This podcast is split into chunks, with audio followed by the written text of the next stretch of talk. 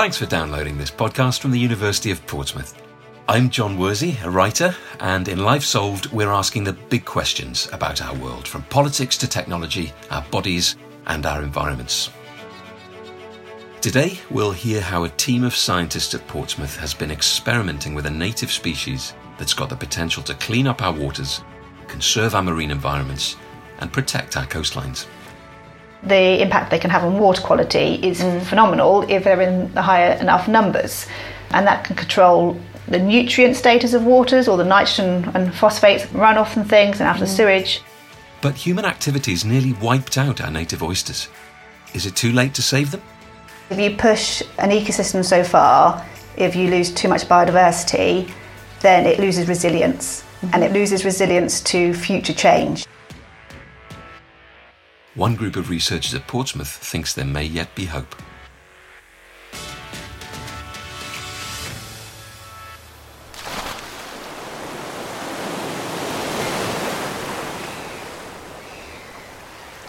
Emma Fields spoke to Dr. Joanne Preston.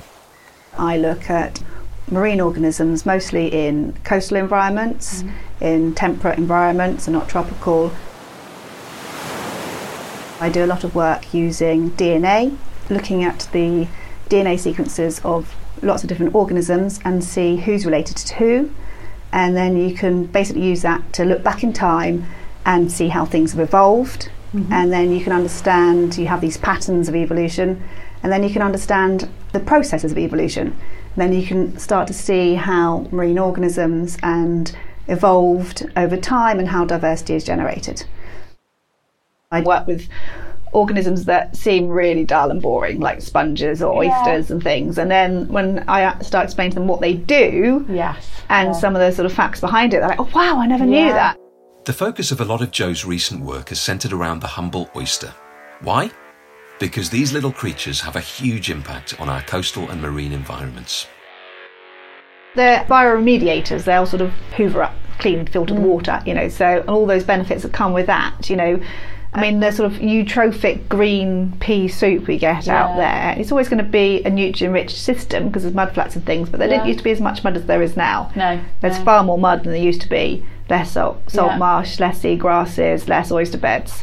And if they're removing all the nutrients so the algae can't grow, you get clearer water. That means the light penetrates the sea grasses. The sea grasses will grow better. And you get some amazing gullies and seawalls off, you know, off Ireland, off the Welsh, Pembrokeshire coast. Also, one of the things that I'm very much interested in the moment is restoration of the native oyster. And one of the things about this species, or oysters particularly, is they're referred to as biogenic or ecosystem engineers, which means they sort of create a whole ecosystem.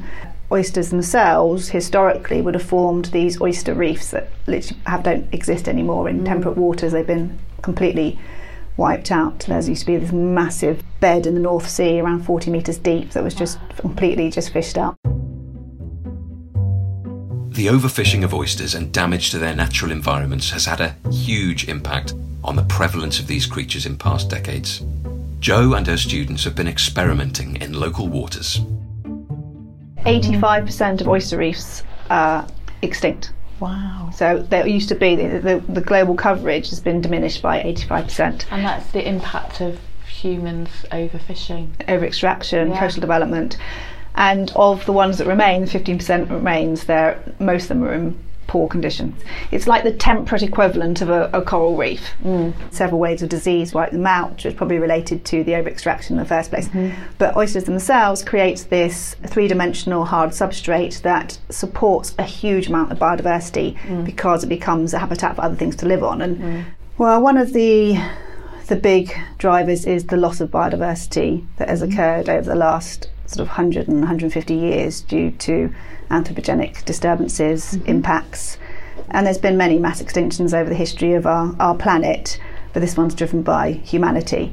And if you push an ecosystem so far, if you lose too much biodiversity, then it loses resilience, and it loses resilience to future change. It has less tools in its box, basically, less capable to adapt to, say, climate change or future pressures, be it pollution. we did 120 grabs or more in Portsmouth, Langston and Chichester Harbour, and I think we found 3 oysters in all of those. The highest density of Crepidula, I think, was 8,000 per metre squared. There's ones that look like little slippers. Yeah. That's Crepidula fornicata. Yeah. And that's the invasive American slipper limpet. That came over with oysters in the 1920s into Essex and has just sort of colonised round. Yeah. And the seabed now in Langston is entirely dominated by Crepidula fornicata, yeah, which is one of the problems because the oyster larvae don't like to settle on Crepidula fornicata. So there's been an ecological shift, phase shift, probably combined with a bit of poor water quality. Basically, the oyster's no longer really on the seabed, and so an ecological niche became available. Yeah. And the slipper limpet has no predators. It's an invasive species, often the way of the invasive species that has no real natural predators. Jo studied restoration work in America and around the world, where reef restoration's shown multiple other benefits to coastlines and environments. She wondered if it was possible with our own native species, given how badly they'd been diminished. There was only one way to find out.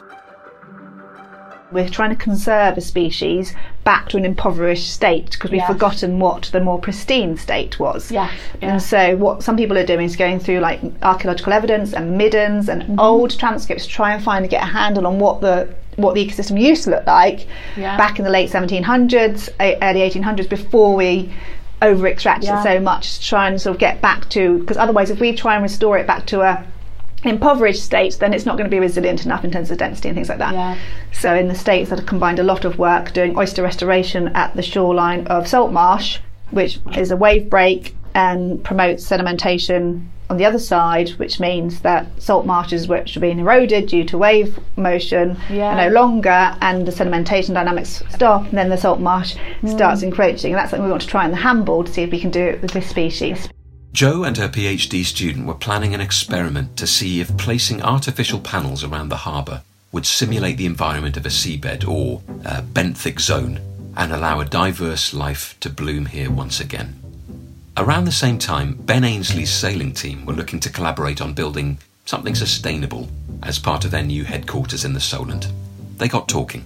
I said, well, why don't you try to do something under the water? And we were going to try and stick these sort of panels all around the harbour to increase biodiversity. And then the Blue Marine Foundation doing the oyster project was interested as well. So then we just joined forces. And so we decided, well, what if we put them in cages, suspended from marinas? Then we could monitor them. They couldn't be fished. They're less likely to get disease because it's not on the seabed. They're less likely to be predated on by crabs and whelks.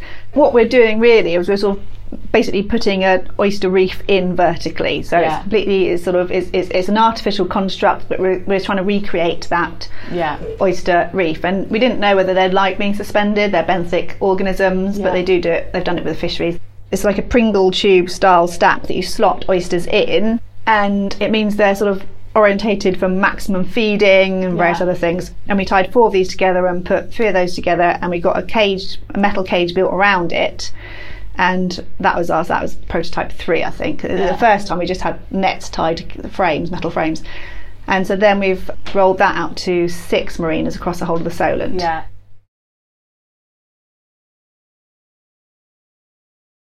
As soon as Jo's initial experiments began to fare well, a marina group called MDL got behind the project, helping to fund a refined design. The potential for multiplying these mini ecosystem boosters is really exciting. You can get little davits you just put on the side of the marina. Well, I think if we just sort of do them half, because what you want to do is roll it out to marinas across the UK.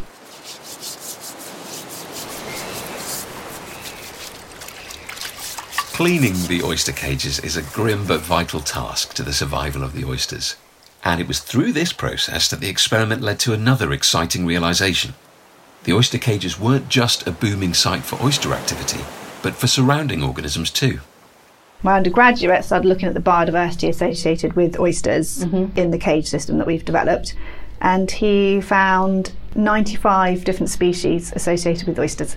And when we have to clean the cage, we bring them up there just completely foul, so there's just so many things growing on it around it, and so we have to sort of manage the cages so you can get the water flow through, and so they can eat all the sort of phytoplankton, the algae and everything in there. But that's when we noticed like how biodiverse and it's probably slightly different to the biodiversity on the seabed, but not that much, and it changes quite a lot from different sites. The type of species are found there, it acts as a bit like an artificial reef, but suspended. The biogenic habitat, so it's basically just a habitat that's of biological origin. As they sort of on the seabed, oyster beds, they die, they leave shells, they're gregarious, they like to settle on each other's shells. Yeah. So oyster larvae love oyster shells more than anything. So then they sort of create this three-dimensional structure with lots of nooks and crannies, and the calcareous sort of substrate is a settlement substrate for like polychaetes and tunicates and various other things. They're worms, they're segmented worms that live in little calcareous tubes. Yeah. Tunicates are sea squirts, those are things called ascidians and sponges, and then you get some algae growing on it, and then it becomes a refuge for juvenile fish. You get lots of crustaceans, shrimpy things like grazing on it, and then bigger fish, so it becomes like what comes a nursery ground for smaller fish to feed on the little bits of sponges and crustaceans and be protected before they go into the ocean. It's brilliant. I mean, it's sort of still we're sort of working out what's the need to model the turnover rate of the cages, how many, because they only live to 5 or 6 years in the wild, but they might live slightly longer in the cages. So that's basically the system. And now we started off, we tested the different densities to see which worked. We're testing if they reproduce, testing when they reproduce. The question of reproduction hung in the air. Without a happy breeding oyster community, the cage experiment would be a failure. But the team soon realised that the artificial environment was setting the mood for some unexpected results. Now, oysters are protandrous hermaphrodites, which means they alter sex sequentially. And so they... This is my one joke I ever tell when I'm speaking. They start off male, then they improve. So around 2 to 3 years old, they become sexually mature, and they become female, but then they can swap back to male and female and throughout the growing season. But what it is thought is that the ratio is density dependent, so there's no point investing in building up all these ovaries if there are no males around. One of the problems is there's such a low density on the seabed, so they're not very reproductively viable. But putting them in a cage, there's like, we had sort of 120 oysters next to each other, so they were having a party. Great time. That's cool. So then we monitored how many of them are reproducing and how fecund they are, how fertile they are, and we've still got lots of pots of gonads and various things to analyse. But they're reproducing really well in the cages, which is again a surprise, because there's greater stresses of temperature variation and things at the surface than there is at the bottom. After finding that invasive slipper limpet or crepidula shells were dominating the seabed, Joe and the team have been putting out roof tiles to see if they can mimic a natural, shell-like place for the oyster larvae to call home. There's hope that this will tip the balance towards a more stable oyster population and in turn support other diverse organisms in these environments.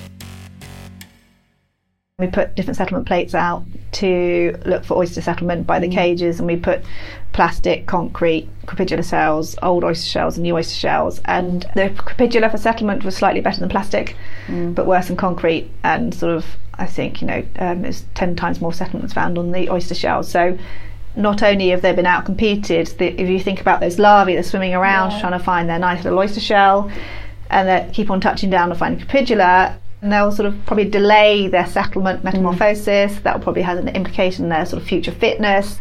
And so what we've been doing is putting settlement plates out in locations that has cages and that don't have cages, using a model from hydrodynamic model of where the particles should and shouldn't go, to see if there's any settlement from, well, we don't know it's from the cages per se, but settlement in proximity to the cages.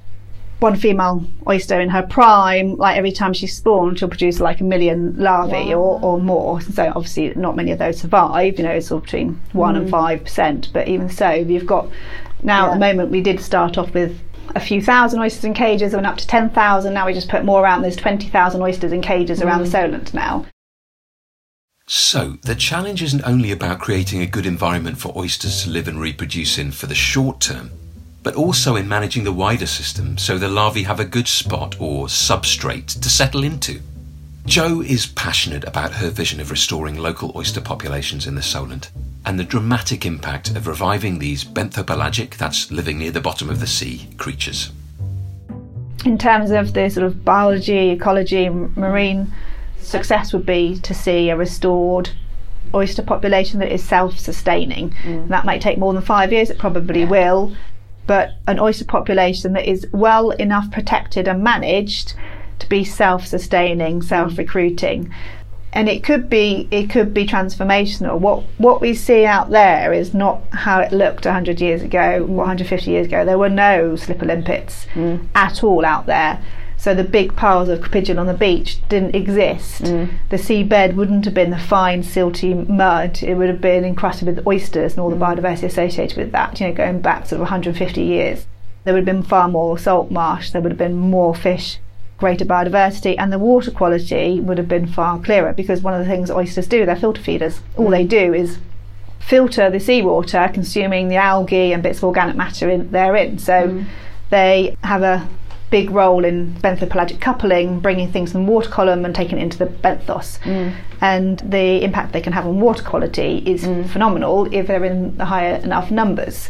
And that can control the nutrient status of waters, or the nitrogen and sort of phosphates that come from runoff and things and out of sewage. And it's those nitrates and phosphates that cause the algal blooms, the big green algal blooms, and that causes reduction in oxygen in the water. One oyster can filter 200 litres of seawater a day.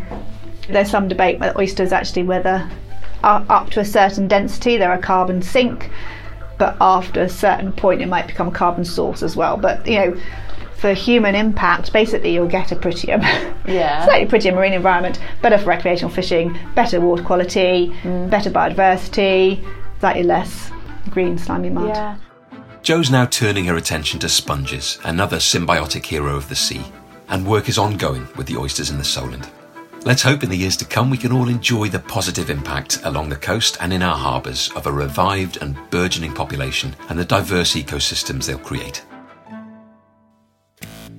You can follow our research at port.ac.uk/research. Our new magazine, Solve, follows University of Portsmouth research when it's put into practice. It's full of news and stories on our world-leading advances and the changes these are making to lives and futures across the world. You can read more from Joanne's work with our native oysters in the very first issue. It's available at port.ac.uk/solve. Next time on Life Solved, how easy is it to change the law? Sooner or later, they are going to also think about reforming an act that's 180 years old. Then you get the case law coming in. You can share this podcast using the hashtag Life Solved, or maybe just share the big idea with a friend. If you subscribe in your podcast app, you'll also get each episode of Life Solved automatically. I'm John Worsey, and we'll be back with another story next time.